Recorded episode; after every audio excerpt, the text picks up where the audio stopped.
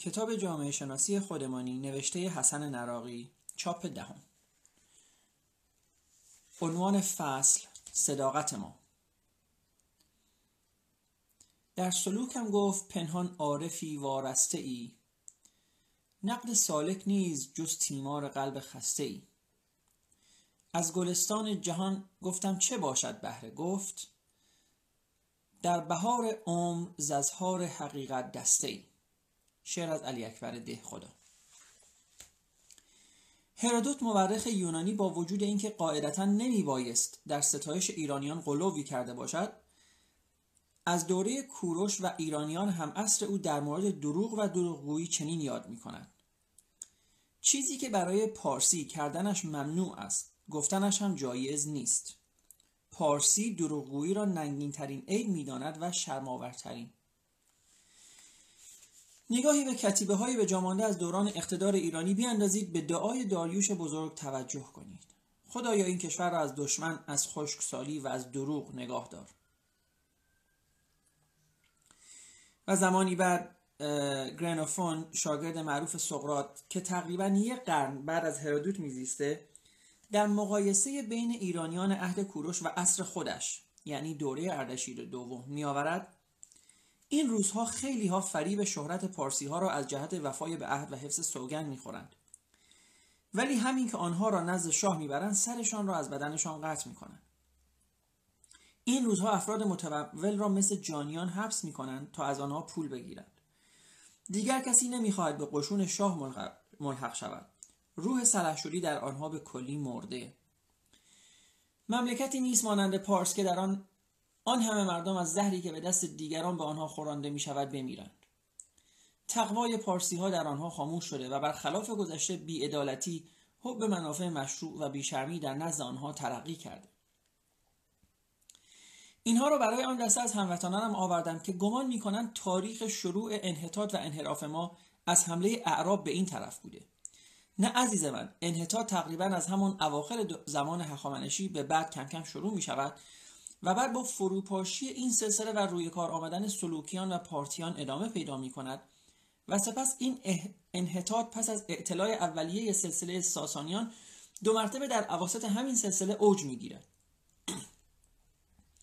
تا آنجا که یک امپراتوری با این همه عظمت با یک حمله به قول باستان پرست ها چند عرب پابرهنه و بادیه نشین در هم فرو می ریزد.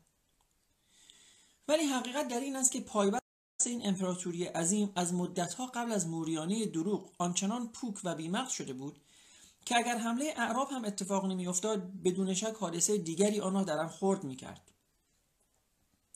حوادث بزرگ هرگز نمی‌توانند یک شبه شکل بگیرند و با یک عامل و یا یک عامل مشخص را برای بهانه‌ای برای وقوع آنها معرفی کرد. حوادث بزرگ حاصل میلیون ها و بلکه میلیاردها حادثه کوچک و بزرگ دیگر هستند که روزانه در اطراف همگی ما اتفاق میافتد و ما بی به آن عبور می‌کنیم. و این است که در, در هر حال و همین امروز در اداد یکی از نادرستترین و دروغگوترین ملل جهان به شمار میاییم مجبورم برای چندین بار تکرار کنم منظورم شما نیستید. شما خودتان را ناراحت نکنید. ولی بدانید آنچنان این ویروس دروغ در وجودمان آشیانه امنی پیدا کرده که خودمان هم غافلیم. باور کنید خودمان هم به خودمان حتی دروغ می‌گوییم. یعنی با تکرار این دروغ آنچنان قباحت آن در اذهان همگی پاک شده که دیگر دروغ در مقابل پلیس زن و بچه در مقابل اداره مالیات رئیس اداره و دولت که دیگر توضیح نمی‌خواهد. دروغگویی به دولت کم کم به صورت یک حق در آمده. امری عادی شده است. الکسی سولینکوف شاهزاده روسی که حدود چند سال قبل به ایران مسافرتی کرده در سیاحتنامه خود می نویسد درستی صفتی است که در ایران وجود ندارد. دروغ به طوری در عادت و رسوم این طبقه طبقه نوکر و کاسب و دکاندار از مردم ایران ریشه دوانیده است که اگر احیانا یک نفر از آنها رفتاری به درستی بنماید رسما از شما جایزه و پاداش می‌خواهد. گوبنیو دیپلمات فرانسوی در کتاب سه سال در ایران در مورد ایرانیان می‌گوید زندگی مردم این مملکت عبارت است از سراپا یک رشته توطعه و یک سلسله پشت هم اندازی.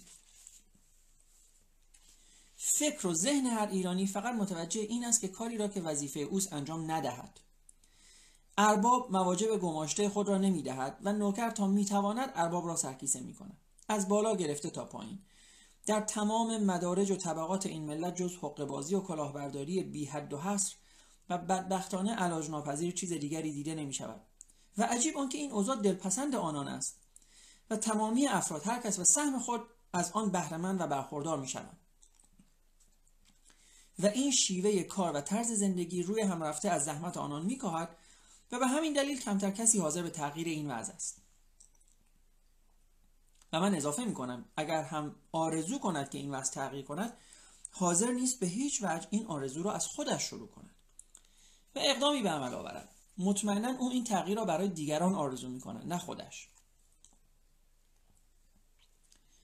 جیمز موریه انگلیسی درباره هموطنان می‌گوید دروغ ناخوشی ملی و عیب فطری ایشان است و قسم شاهد بزرگ این معنی. قسم های ایشان را ببینید. سخن راست که احتیاج به این همه قسم ندارد. به جان تو به جان خودم به مرگ اولادم به روح پدر و مادرم به شاه به جق شاه به ریش به سبیل به سلام و علیک به نام و نمک به پیغمبر به ائمه به قبله به دوازده امام و هر آنچه که به زبانشان بیاید به راحتی سوگن می‌خورند تا دروغ خود را به کرسی بنشانند. شاید اکثر ما شنیده ایم که دروغ مایه زایش تمامی فسادها است. خب کارمندی با تمام وجود از رئیسش بدش میآید و با تمام وجود هم سعی می کند رئیس این موضوع را نفهمد. یعنی دروغ می‌گوید. این رئیس بخت برگشته چقدر باید زیرک باشد؟ چقدر باید با درایت باشد؟ چقدر باید چهره شناسی و رفتار شناسی بداند؟ تا پی ببرد چه میزان مورد قبول کارمندان زیر نفوذ خودش است. این را نمی‌فهمد تا روزی که با دو سطر حکم از پشت میزش برش دارد. آن وقت پیشخدمت مخصوصش هم رفتارش عوض می شود در مورد هیئت های حاکمه هم همینطور است. اصلا باور نمی کنند به یاد دارم که در روز تاسوعای سال 57 پهلوی دوم را با هلیکوپتر برای تماشای زنده مردمی که در خیابانها بر ضدش تظاهرات می‌کردند آوردند. من باور دارم که نقطه تعیین کننده شکست روحی شاه همان روز بود. بیچاره واقعا باور نمی‌کرد که اینها همان مردمی هستند که تا سه ماه پیش برای دیدنش این طرف و آن طرف خیابان دو سه ساعتی در سرما و گرما میماندند. حالا اگر بگویید به زور آنها را میآوردند دیگر چه بدتر؟ آدمی را که به زور میآورند که دیگر از ته دل فریاد نمی‌کشد. اگر کمی تعمق کنیم به این نتیجه می‌رسیم که تمامی اینها از دروغ است. دروغی که بعضا حتی خاصیت بزرگ و کوچک هم ندارد چون فقط شده عادت.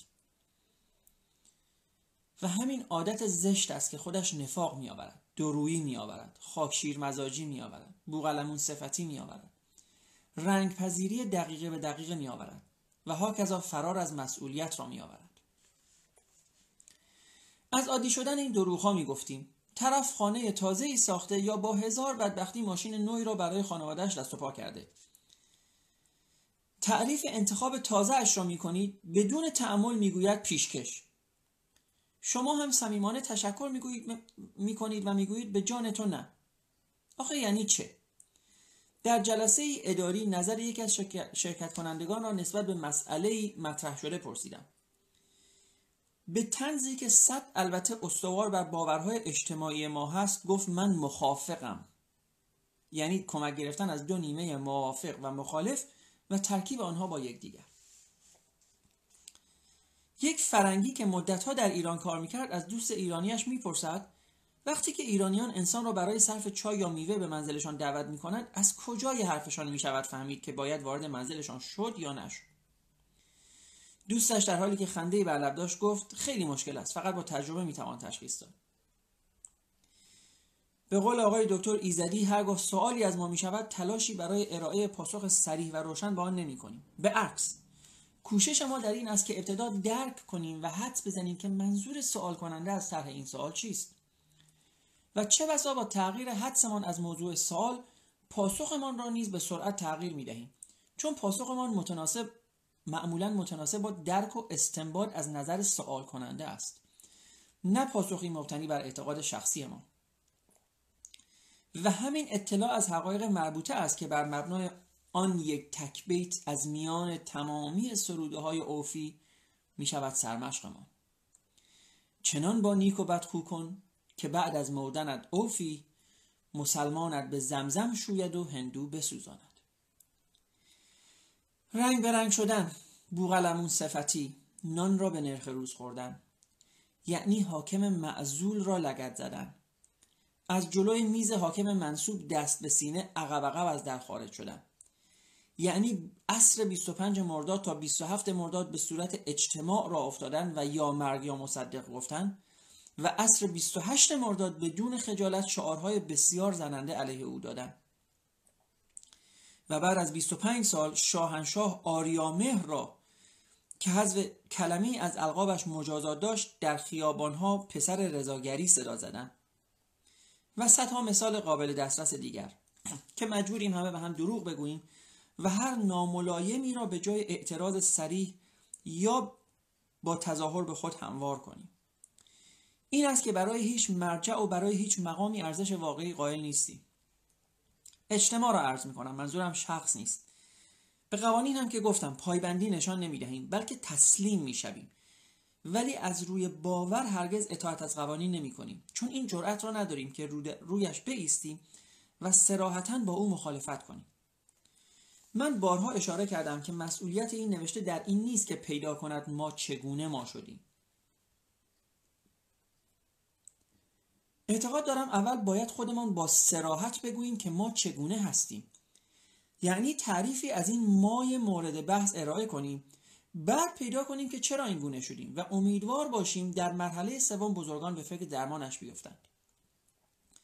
و الا من هم به خوبی می‌دانم که تقیه در این مرزبون چه جانهایی را از پرواز لحظه ای نجات داده است. تا مادامی که پدر در لحظه نصیحت و ارشاد پسر به راستگویی با صدای زنگ تلفن با دستش به همان پسر تحت تعلیم اشاره می کند که بگو پدر در خانه نیست اثرات این نصیحت ها هم از همین حد موجود بیشتر نخواهد بود. این را مطمئن باشید وقتی آنقدر صداقت نداشتی که رو در روی رئیس مربوطت با نزاکت و ادب بیستی و مخالفت خود را با او ابراز کنی و از ترست تاییدش کردی مطمئنا در اولین فرصت این جبن این ترس را باید در یک جای دیگر جبران کنی. آن وقت اگر پشت سر همین رئیس و در مورد دیگری هم بد و بیراه گفتن که به کار تو اصلا ربطی ندارد با آنها همخوانی می‌کنی. و بدون اینکه برنامه تنظیم شده برای مخالفت با او داشته باشی شروع می‌کنی به جبران کردن تلافی کردن. حالا این لجبازی می‌تواند در سطوح پایینتر از تیغ کشیدن روی مبلهای اتوبوس عمومی و سینما شروع شود و در سطوح اجتماعی بالاتر به نحو دیگری به ثمر بنشیند. یادم میآید در جشنهای مربوط به تولد شاه سابق که به همت مسئولین به صورت تکلیف برای کسبه و دکاندارها در میآمد مردم با آویزان کردن یک چراغ کمسو دم در مغازه از خود رفع تکلیف می‌کردند. ولی برای اعیاد مذهبی که محدودیتی دولت نمی‌توانست قائل شود چه چراغانی که نمی‌کردند. و این بیشترش مرهون لجبازی مردم بود. حالا هم اگر دقت کنید در شبهای جشن رسمی مقدار چراغانی های ادارات دولتی قابل مقایسه با چراغانی مردم عادی نیست. البته ناگفته نماند این عدم صداقت و ریاکاری کمابیش در همه جای دنیا و در بین مردم رایج بوده و هست و متاسفانه روز به روز هم بدتر می شود یعنی اینطور نباید تصور کنیم که مثلا دنیای غرب از هر گونه دروغی مبراست. نه خیر صحبت من این نیست. صحبت من در قلزت و درجه و گستردگی آن است. یعنی اینکه این عدم صداقت معمولا در اکثر ازمنه قدیم و متداولا در دنیای امروز به طور کلی مختص سیاستمداران، بزرگان، بانکداران و تجار بزرگ بوده و به توده مردم خیلی ارتباطی نمی کرده. ولی در کشور ما متاسفانه و به ویژه اخیرا و شاید به علت تراکم جمعیت شهرنشین این سیاست بازی در پایین ترین سطوح جامعه هم رخنه کرده است. بررسی افکار ماکیاول این فیلسوف سریح و صادق جهان سیاست و تنهایی بیش از حد او و ناله و نفرین هایی که هنوز همزمان با اجرای واف به واو دستوراتش. بعد از چندین صد سال هدیه روحش می‌کنند معید وجود همین پادشاهان و امیران و بزرگان ریاکار در تمامی دوران گذشته غرب است. برتراند راسل در مورد ماکیاول می‌گوید اگر فیلسوفهای دیگر نیز به همین اندازه از ریا و تزویر دور بودند به همین اندازه مورد شگفتی و لعن دیگران قرار می گرفتند. مقدار زیادی از برنامه اون نتیجه سیاستمداران ریاکاری است که علاقه به بازگویی حقایق ندارند. برگردیم سر مطلب خودمان. یکی از پیامدها و آفتهای بیچون و چرای دروغگویی ظاهرسازی است. وقتی باطنت را برای جلب رضایت رئیس اداره و رئیس شرکت کتمان کردی ظاهرت را هم مجبوری به سبک و دلخواه او آرایش بدهی ولو اینکه مطابق میل میل و دلخواه باطنی خودت نباشد. حادثه بسیار وحشتناکی چند ماه پیش در همین تهران خودمان و به هنگام اخذ آرای به گمانم نامزدهای شورای شهر اتفاق افتاد. موضوع و سوژه این تراژدی می توانست دستمایه مطالعات و بررسی های جامعه شناسان متعدد کشورمان باشد که هیچ کدام هم اصلا مسئله را جدی نگرفتند و البته آب از آب هم تکان نخورد. قضیه این بود. رندی از همین رندان شهر.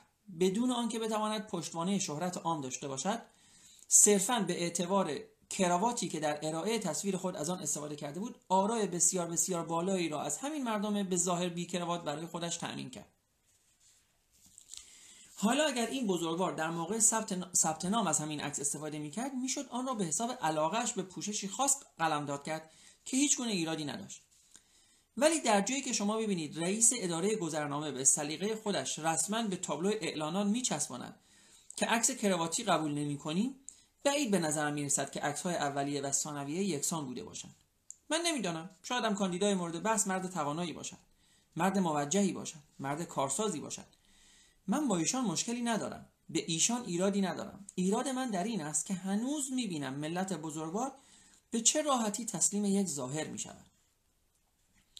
حالا امروزه ظاهر آراسته علیه ظاهر ژولیده و روزگاری ظاهر ژولیده علیه ظاهر آراسته. فرقی نمی‌کنه. بحث بر سر نوع ظاهر نیست. بحث بر سر ظاهربینی و ظاهرسازی است که هنوز بازار داغی دارد. و این ظاهرسازی دروغگویی کتمان حقیقت. گمان نکنید که در بین یک قش از جامعهمان جاری شده. خیر آقا قضیه واقعا بندارتر از این حرف است که یکی دو نفر را محکوم کنی و تمام بشود. این قضیه به جز اندک استثناهای ریشه در تار و پود تک تکمان دارد.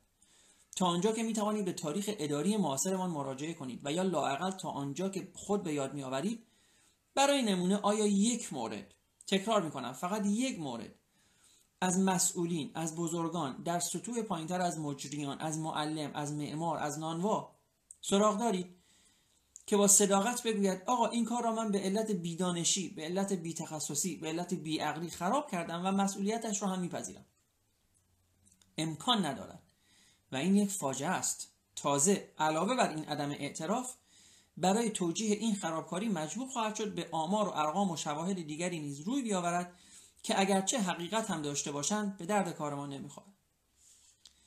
چند وقت پیش بانوی ورزشکاری به عنوان تنها نماینده و ورزشکار زنان یعنی نیمی از جمعیت کشور عازم مسابقات المپیک سیدنی شد و گویا در بین 45 نفر شرکت کننده 43 شد از نظر من این به هیچ عنوان قابل اعتراض نیست بالاخره از جمع 45 نفری که به این مسابقه آمده بودند قطعا عدهای باید نفرات آخر می شدن. آنچه جای تحمل و تأثیر واقعی دارد انعکاس این شکست در کشور و مصاحبه مسئول مربوطه است که از شماره 90 روزنامه حیات نو برایتان می آورم. کوت روز گذشته خانم سنخته مسئول ورزش بانوان اینان در یک مصاحبه مطبوعاتی کارنامه 20 ساله خود را روی میز ریخت و گفت قبل از پیروزی انقلاب ده مربی و دوازده داور زن در کشور فعالیت داشتند در حالی که در حال حاضر متجاوز از 17 هزار مربی و نزدیک به 9 هزار داور زن در قالب 3152 هیئت ورزشی زیر نظر 26 انجمن ورزشی فعالیت های ورزشی بانوان را انجام می‌دهند.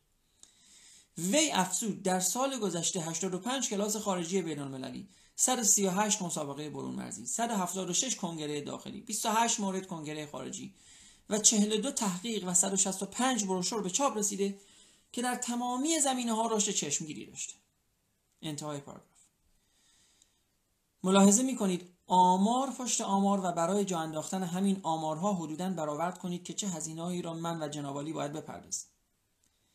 تقریبا اصل هدف عمومی کردن ورزش بانوان پشت این آمار و ارقام و اشعارها به کلی از یاد می‌رود. پایان این فصل از کتاب جامعه شناسی خودمانی نوشته آقای حسن نراقی خب دوستان یک نقد خیلی کوتاهی در مورد این فصل کتاب هم می‌کنم. این فصل کتاب راجع به صداقت ما ایرانیان صحبت می‌کنه. و طبق معمول با گفته این کتاب و این فصل از کتاب موافقم که ما ایرانی ها به طور کلی دروغ زیاد میگیم و پنهانکاری زیاد داریم. و تقریبا هم در همه جای مملکت ما این دروغگویی هست.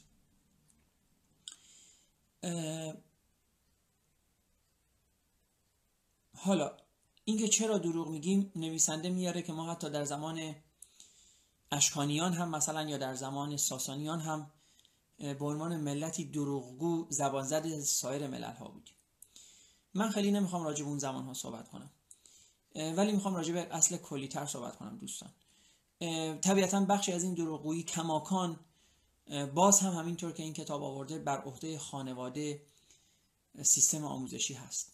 واقعا همینطوره که وقتی پدری به بچهش اشاره می‌کنه که پای تلفن بگو پدرت خونه نیست وقتی مادری به بچهش اشاره می‌کنه که پای تلفن بگو مثلا مادرت مریضه چون نمی‌خواد صحبت بکنه این دروغگویی در ذهنیت ما از همون کودکی به وجود میاد. و قبه دروغ گفتن قبه و زشتی عمل دروغ گفتن در ذهن ما از بین میره. طبیعتا اگه پدر ما دروغ میگه اگر مادر ما دروغ میگه چرا ما دروغ نگیم؟ سیستم آموزشی هم متاسفانه کمکی نمی‌کنه. سیستم آموزشی ما پر هست از شعارهای قشنگ.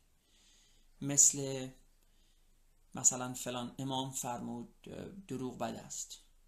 فلان پیامبر فرمود دروغ زشت است. ولی اتفاقی که واقعا میفته در مدارس باز هم همون فضای ریاکاری و فضای دروغ هست. اینکه شما باید به دروغ لباسی رو بپوشی که دوست نداری بپوشی اینکه به دروغ باید سر نماز جماعتی شرکت بکنی که نمی‌خوای بری احتمالا. حالا همه رو نمیگم بعضیا میرن و خب هیچ نداره اگر باور دارن. و دروغ های مشابه. دروغ هایی که معلم ها باید بگن دروغ هایی که مدیران باید بگن دروغ هایی که نازم ها باید بگن. واقعا نمیشه انتظار داشت از جامعه ای که نسل جوانش نسل کودکش با دروغ بار میاد. نسلی که این دروغ و تظاهر و ریاکاری رو از تلویزیون می‌بینه نسلی که این دروغ و ریاکاری رو در پدر و مادرش می‌بینه نسلی که این دروغ و ریاکاری رو در معلمانش می‌بینه. انتظار داشت که راستگو بار بیاد. طبیعتا ممکنه خیلی از دوستانی که به این live گوش می‌کنن آدم های بسیار راستگویی هم باشن. طبیعتا گفتم صحبت من با تک تک آدم ها نیست آدم ها می‌تونن خودشون رو تغییر بدن. ولی من کلیات این رو عرض می‌کنم دوستان. و کلیاتش اینه که جامعه ای که با دروغ به دنیا میاد و با دروغ زندگی می‌کنه بعدا هم در ادامه نمی‌تونه با دروغ میانه بدی داشته باشه. بنابراین در این که ما ایرانی ها صادق نیستیم شکی نیست دوستان. در این شک نکنیم قسم آوردن ما هم شاید واقعا همین باشه. شما خیلی کمتر در فرهنگ های خارجی می‌بینید که دروغ که قسم بخورن در در صحبت های روزمرهشون. ولی تقریبا هر موقع هم قسم می‌خورن میشه شک کرد و معمولا هم باید شک کرد که دارن دروغ میگن یا راست میگن. و در فرهنگ ما هم همینه. وقتی ما یه چیزی رو مدام با قسم فکر کنم یک لحظه قطع شد وقتی که ما یه چیزی رو مدام با قسم و آیه می‌خوایم به دیگران حالی بکنیم احتمال اینکه دروغی پشت اون قسم خوردن ما باشه خیلی خیلی بیشتر هست. حالا یک بحث این هست که آیا ما دروغگو هستیم به عنوان یک ملت یا نه؟ و بله هستیم. نمونه های زیادی هست. گفتم شما دوستان اگه خودتون دروغگو نیستین که امیدوارم اینطوری باشه. دروغگویی رو در اطرافتون زیاد می‌بینید. ولی دروغگو عادت ما هست. دروغگو عادت ما ایرانی ها هست. یک بحث دیگه اینه که چرا ما دروغگو شدیم؟ طبیعتا چرایی این یک مقدار سختره دوستان. ولی ببینید دوستان فرهنگ همینطور که از پایین به بالا رشد پیدا می‌کنه از بالا به پایین هم ساری و جاری هست. یعنی چی؟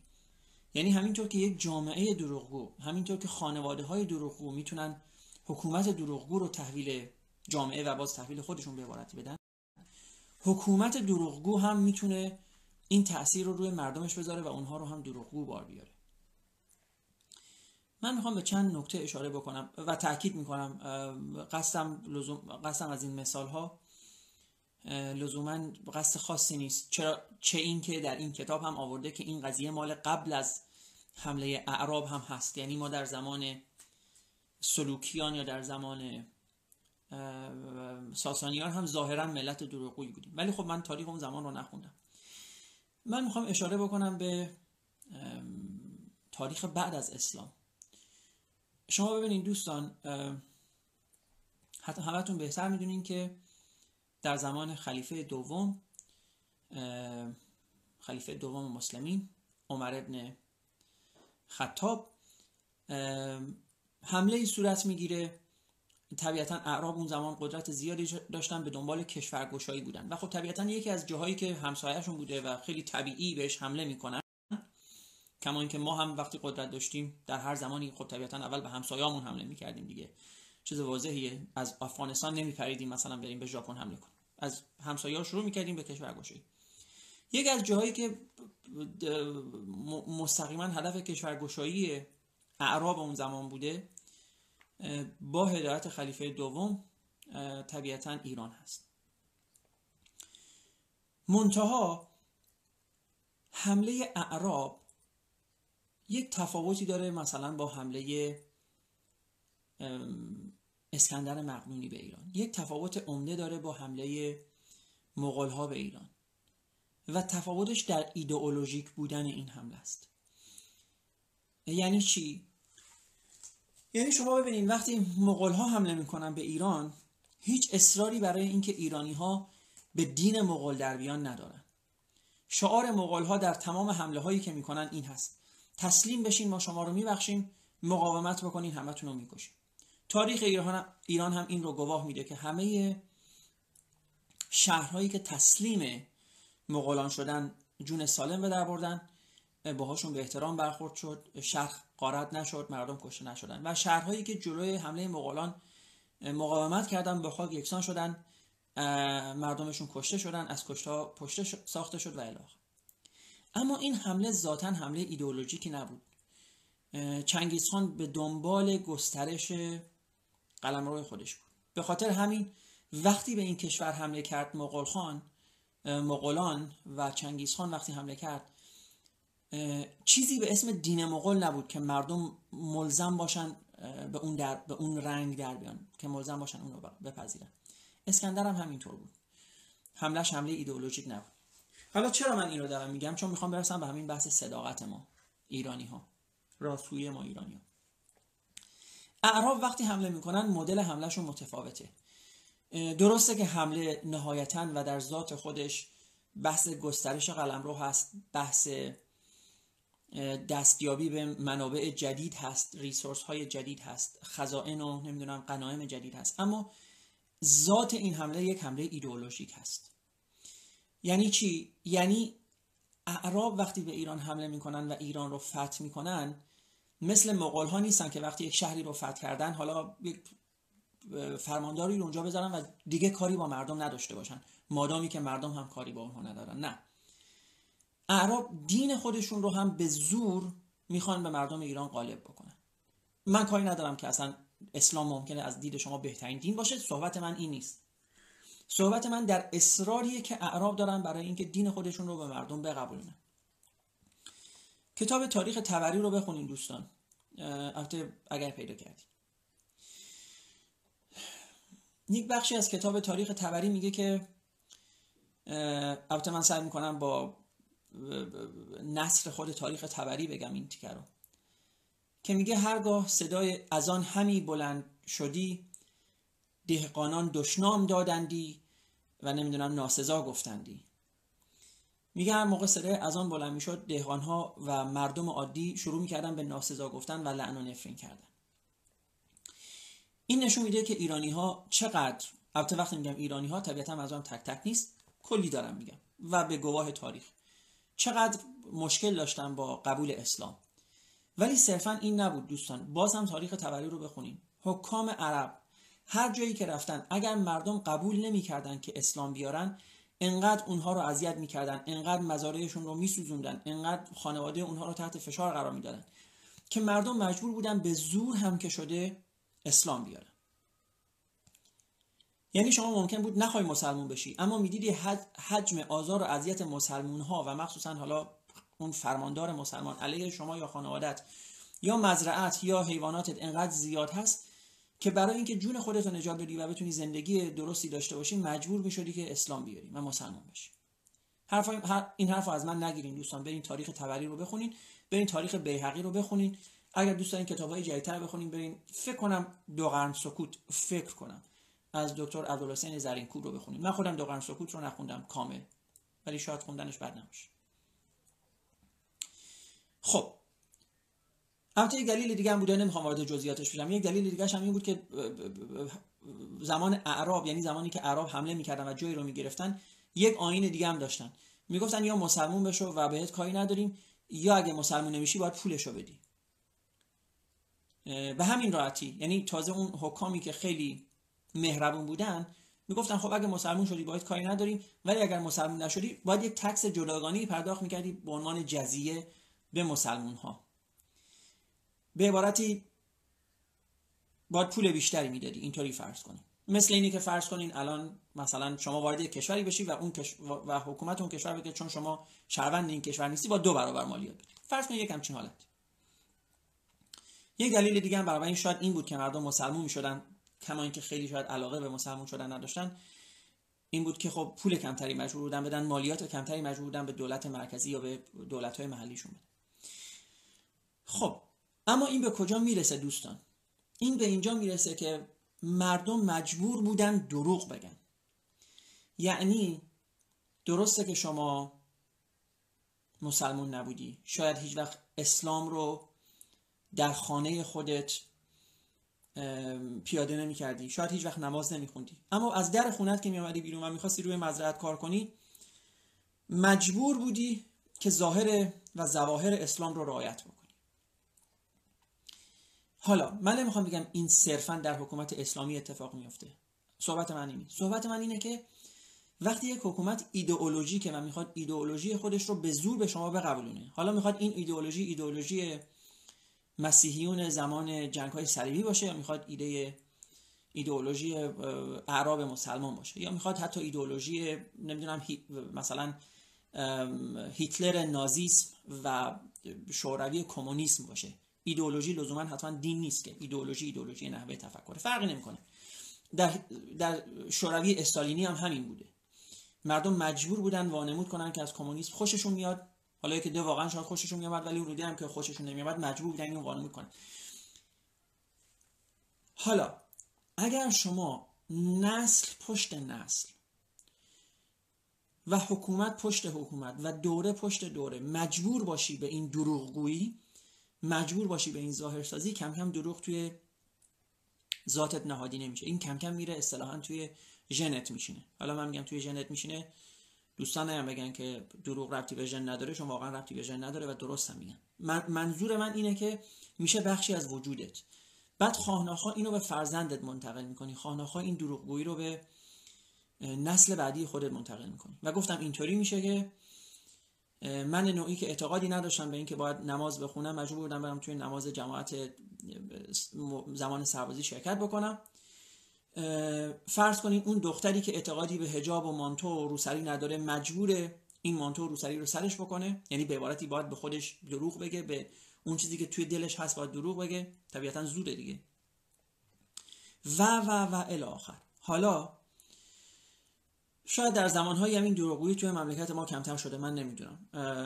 من خیلی نمی‌تونم بگم تک تک زمانهای تاریخ خوندم. من می‌تونم راجع به تاریخ معاصر صحبت بکنم که تاریخ من هست. من اگه سنم 60 یا 70 بود شاید می‌تونستم بهتر راجع به دورانی که ما بهش میگیم دوران شاه صحبت بکنم. من اون دوران نبودم نمی‌خوام خیلی راجع به صحبت بکنم.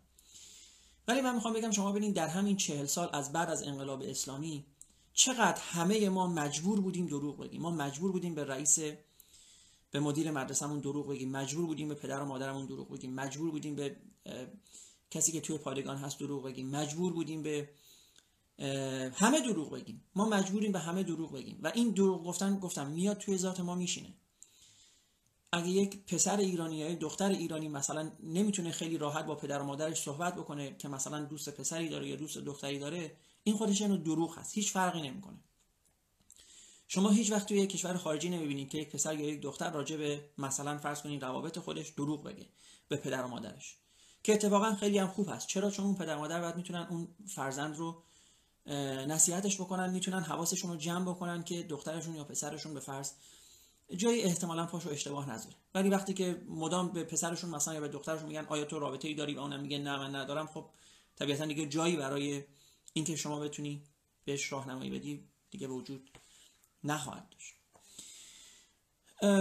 به هر حال من می‌خوام بگم که دوستان همه صحبت من این هست که من می‌خوام بگم دروغگویی ما هست. دروغگویی ما وجود داره. بخشیش تربیت اشتباه ماست.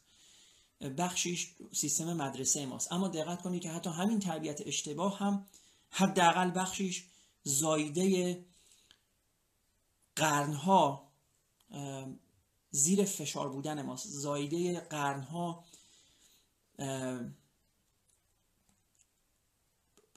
اصطلاحا زندگی ما زیر سایه ترس از حکومت ها بوده. چه حکومت ایدئولوژیکی مثل حکومت جمهوری اسلامی چه حکومت های غیر ایدئولوژیک فرق نمی‌کنه. ما زمانی هم که حکومت جمهوری حالا اگر اسم این حکومت رو بشه جمهوری گذاشت که واقعا نمیشه گذاشت داشتیم یک زمانی حکومتش بالاخره قبل از اون همیشه حکومت های ما شاهنشاهی بوده.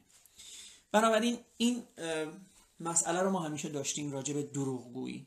و خب این دروغگویی همینطور که بهتون گفتم الان بخشی از فرهنگ ما شده. کتاب گفتم در مورد قسم دروغ هم صحبت می‌کنه. من قبول دارم ما ایرانی ها گفتم قسم دروغ خیلی زیاد می‌خوریم.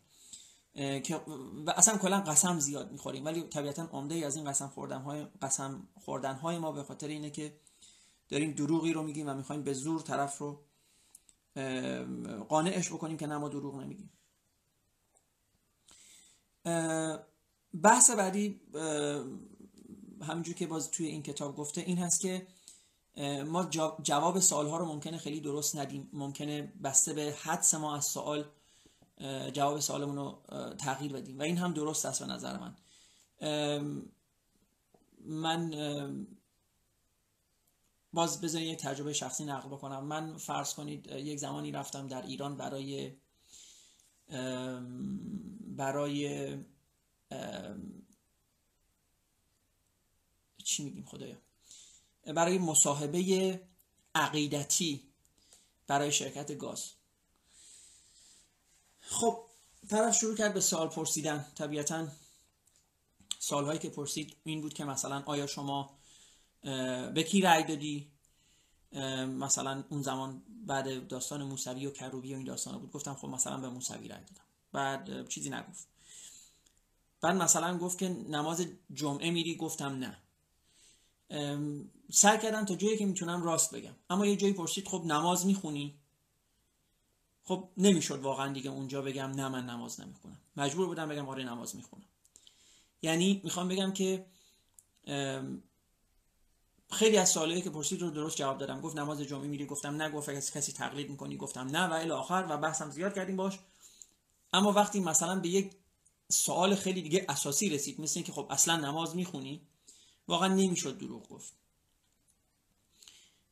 به عبارتی همین که شما بگید نماز نمی‌خونید رسما حکم حالا اخراج خودتو یا حکم اینکه اون مصاحبه دیگه جوابش نباشه رو داری امضا می‌کنی. بماند که البته من هیچ وقت تو اون شرکت نرفتم و براشون کار نکردم. یعنی فکر نکنید که این دروغ من باعث شد که برای شرکت گاز کار بکنم خیر. من برای شرکت گاز نهایتا هم کار نکردم. اونتا می‌خوام بگم که این دروغ اجبارا بود. یا فرض کنید وقتی که ما فرمی رو پر می‌کردیم توی فرم می‌زد مذهب. خب مجبور بودم مذهب رو بزنم شیعه. در حالی که طبیعتا به این مذهب نه اعتقادی داشتم و نه دارم و نه خواهم داشت. اما اینجا اون جایی هست که شما نمی‌تونید توی فرم بنویسی. مثلا من خدا ناشناس هستم.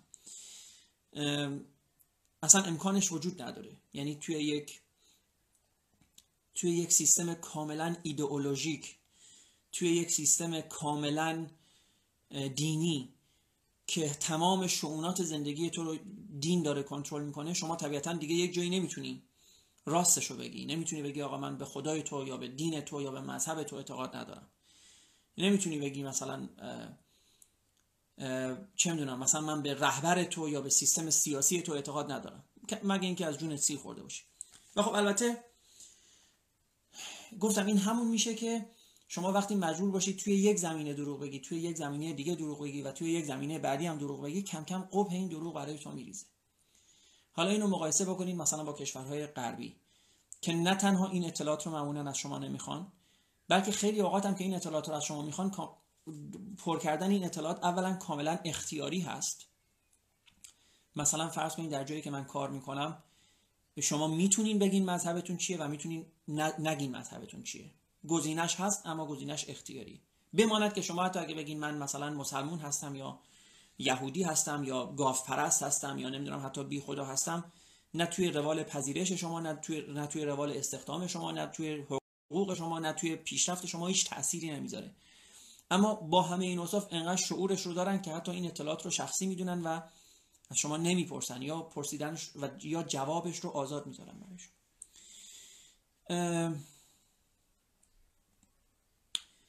این هم از این. دیگه اینکه گفته که در کشورهای دیگه هم این قضیه کمابیش هست. بله دوستان به حال اینکه مشخصه اینجوری نیست که ما بگیم فقط مردم ایران دروغگو هستن ولا غیر. دروغگویی در همه جا هست در انگلیس هم هست در آمریکا هم هست بین مردم عادی هم هست. مونتا واقعا میزان و شدت و غلظت دروغگویی هست. که دیگه شاید واقعا نیاز به توضیح نباشه. توی مثالایی هم که قبلا زدم توضیح دادم. واقعا شدتی که ما ایرانی ها دروغ میگیم یا گاهی اوقات مجبوریم دروغ بگیم به این شدت هیچ وقت یک انگلیسی یا یک آمریکایی مجبور نیست دروغ بگه. مجبور نیست دین خودش رو پنهان بکنه. مجبور نیست مذهب خودش رو پنهان بکنه. مجبور نیست جنسیت خودش رو پنهان بکنه. مجبور نیست گرایش جنسی خودش رو پنهان بکنه. مجبور نیست علاقش و عدم علاقش رو به یک شخص یا به یک گروه یا به یک ایده یا به یک هر چیزی پنهان بکنه. به طور کلی اینجا زمینه برای دروغگویی خیلی کمتر هست. بذارین اینطوری بهتون بگم. زمینه برای دروغگویی خیلی کمتر است. ولی مردم دروغ میگن. بله مردم دروغ میگن. به خاطر اینکه ذات ما انسان ها سود محور هست. خواهناها یک جایی که ما احساس بکنیم سود خیلی زیادی از کف ما ممکنه بره یا زیان خیلی زیادی ممکنه به ما وارد بشه دروغ میگیم. و این نمونه همون دروغهایی بود که من گفتم من هم توی عمرم گفتم. اونجایی که واقعا اگر من می‌زدم مثلا من بی خدا هستم ممکن بود واقعا دست و بال منو ببندن و ببرن یک جایی ما رو سر نیست بکنن. ولی زمینه برای دروغگویی خیلی کمتر هست. و طبیعتا وقتی زمینه برای دروغگویی خیلی کمتر هست دروغ کمتری هم گفته میشه و وقتی دروغ کمتری گفته میشه قبح دروغ توی این جامعه میمونه. بنابراین بله دروغگویی هست بین گروهی ممکنه خیلی بیشتر باشه. در همین انگلیس هم دروغگویی مثلا بین مثلا فرض کنین طبقه دلال دلال ماشین یا دلال خونه خیلی بیشتر هست تا مثلا طبقه چه می‌دونم پزشک و پرستار و مثلا فروشنده مواد غذایی. به این یک چیز طبیعی هست که دروغ همه جای دنیا وجود داره. خب دوستان من فکر می‌کنم این دفعه خیلی صحبت کردم. بحث بحث عدم صداقت ما ایرانیان بود. امیدوارم از این بحث و از این فصل کتاب خوشتون اومده باشه. همینطور که گفتم پنجشنبه با تاریخ بزرگ هستی در خدمتتون خواهیم بود. یک سلسله صحبت ها خواهد بود. امیدوارم به دردتون بخوره. مطمئنم به درد من خواهد خورد. سعی می‌کنیم اطلاعاتی رو که کسب می‌کنیم و صحبتی که میشه همه علمی باشه. چیزی که تا الان هم سعی کردیم. و همین دوستان امیدوارم که این لایو به دردتون خورده باشه. تا فردا که اگر عمری بود باز یک فصل دیگه از این کتاب رو براتون خواهم خوند. از شما خداحافظی می‌کنم. خدا نگهدار.